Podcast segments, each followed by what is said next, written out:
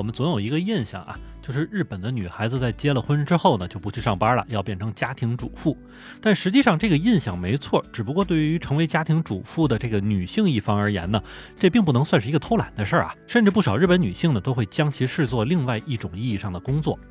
当然这个事儿对于男性来说，不少人也是非常乐见这种情况出现的，毕竟能有个人在家收拾屋子、做饭、带孩子什么的，确实能够在很大程度上解决家庭本身层面上的这个后顾之忧。因为毕竟在职场里呢，确实也不轻松，所以自己的太太要是能够独挡家庭这一面呢，那真的还是挺好的。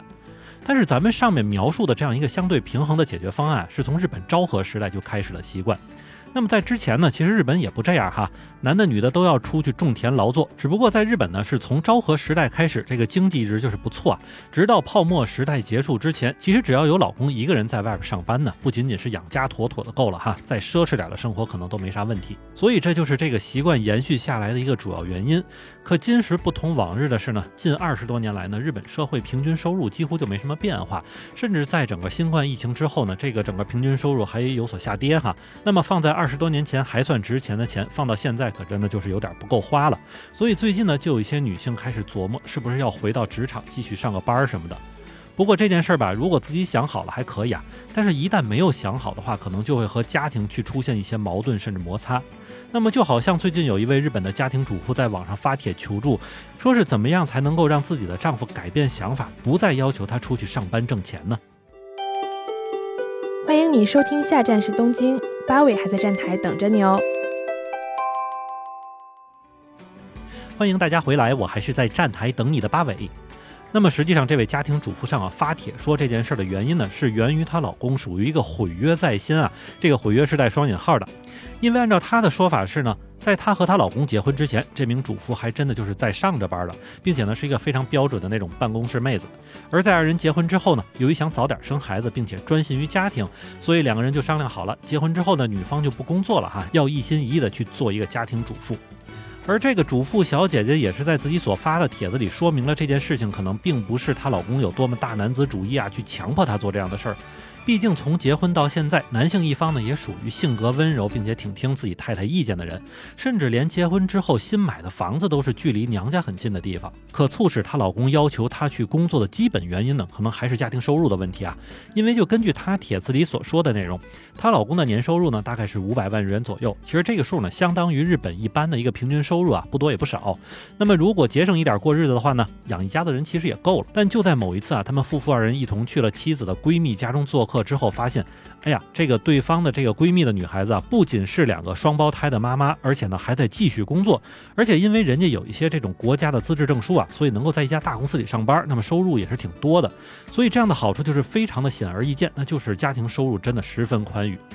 那么似乎也就是这个原因，让这位主妇的老公心态是有点崩了，并且在看到自己太太闺蜜的老公不仅在上班，也在同时分担家务的时候呢，这位主妇的丈夫就觉得，这样的家庭组合是不是会更好一些啊？两个人同时工作，也同时分担家务，那么这样一来呢，家庭收入也能够得到提升。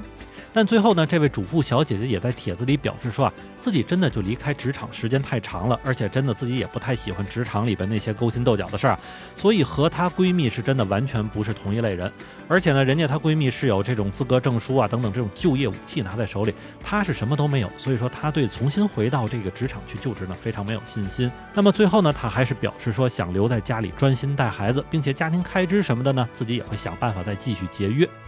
虽然这样的说法在咱们国内网友看起来是稍微有点矫情哈，但是按照日本一个社会习惯来说，似乎其实没有什么不妥的。那么因为日本家庭主妇还真的不是特别闲的那种啊，因为人家每天是从早晨5点多就要起来打扫卫生啊、做饭啊、看孩子啊等等这些事儿，至少要忙个大半天。而且日本的无论是托儿机构也好，学校也好，只要你的孩子有点什么头疼脑热不舒服的，就马上给你打电话哈，马上就要甩锅，让你把孩子接回去。那么这件事儿是几乎不分场合不分地点的给你打电话。而且要说的是啊，这名发帖的主妇呢，是将咱上面说过的这些事儿去发到了一个女性论坛，所以本来她也认为没有什么问题啊，至少能够等到一些立竿见影的建议，但却在随后收到了7600名看热闹网友的不支持，也就是那个点彩的这样的一个意见。而在里边给他点赞的人呢，也只有不到400左右。其中一些网友也是实在的告诉他说，如果只将家庭收入压在老公一个人身上的话呢，万一他有个生病啊、辞职啊等等这样的问题，你的这个家庭可就垮掉了，所以一定要三思啊。也有网友说啊，如果你希望她像这个你闺蜜的老公那样收入那么高，还在帮助你闺蜜那样去分担家务和孩子，是不是你自己也能从中学到什么呢？她也只不过是对你提出了同样的希望而已。那么说是节约就行，其实你现在的情况就是不节约的话，生活就难以维持下去啊。而且以后孩子要是说想学这个想学那个的时候，那么你的这个节约也无法满足孩子的这个要求。而且呢，还有就是等你上了年纪需要花钱的时候，可就没有人愿意雇你了。那个时候啊，工作就会变得更难。那么如果不愿意出去工作，又想说服你老公的话，那就增加自己的收入呗，只要想一个不工作也能挣钱的法子就行了。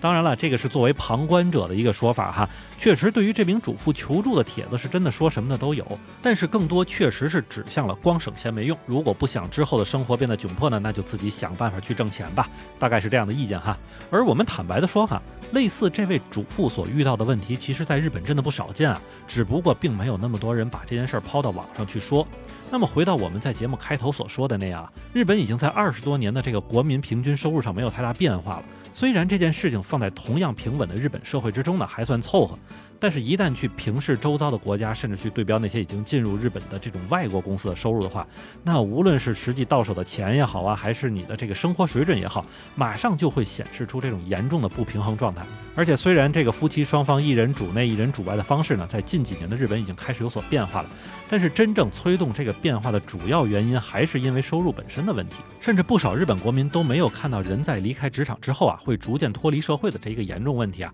以至于这种事儿会逐渐上升到夫妻二人意见不合，甚至说到这个社会观的不同。而再回到咱们刚才说的这位主妇小姐姐啊，其实她在后续的帖子中呢，也把自己的近况描述了一下，我们不多去赘述其中的细节啊，但是最后他们二人的关系呢，是从探讨到了吵架，而最后离婚的可能也非常之大。那么如果单纯是收入影响了他们两个人的关系的话，我可能更多感受到的是呢，日本这种不太健康的家庭构成关系，让主内的一方很容易产生社会脱节所造成的。而其实说到最后啊，上班也只是接触社会的方法之一哈，只是过分的让一方不去接触社会，只看家里，而让另一方完全不看家里，又只关注职场的话，那么这样一来，两个人的距离就会越走越远了。好，那么感谢您收听下站是东京，我是在站台等你的八尾。